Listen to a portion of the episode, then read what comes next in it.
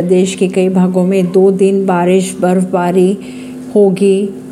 मौसम का पूर्वानुमान लगाया गया। गुरुवार को राजधानी शिमला सहित प्रदेश में हल्के बादल छाए रहने के साथ ही धूप खिली रहेगी। केलांग में न्यूनतम तापमान की अगर बात करें तो माइनस शून्य दशमलव नौ डिग्री सेल्सियस दर्ज हुआ। देश में शुक्रवार और शनिवार को मौसम साफ़ रहने की संभावनाएँ बनी हुई है।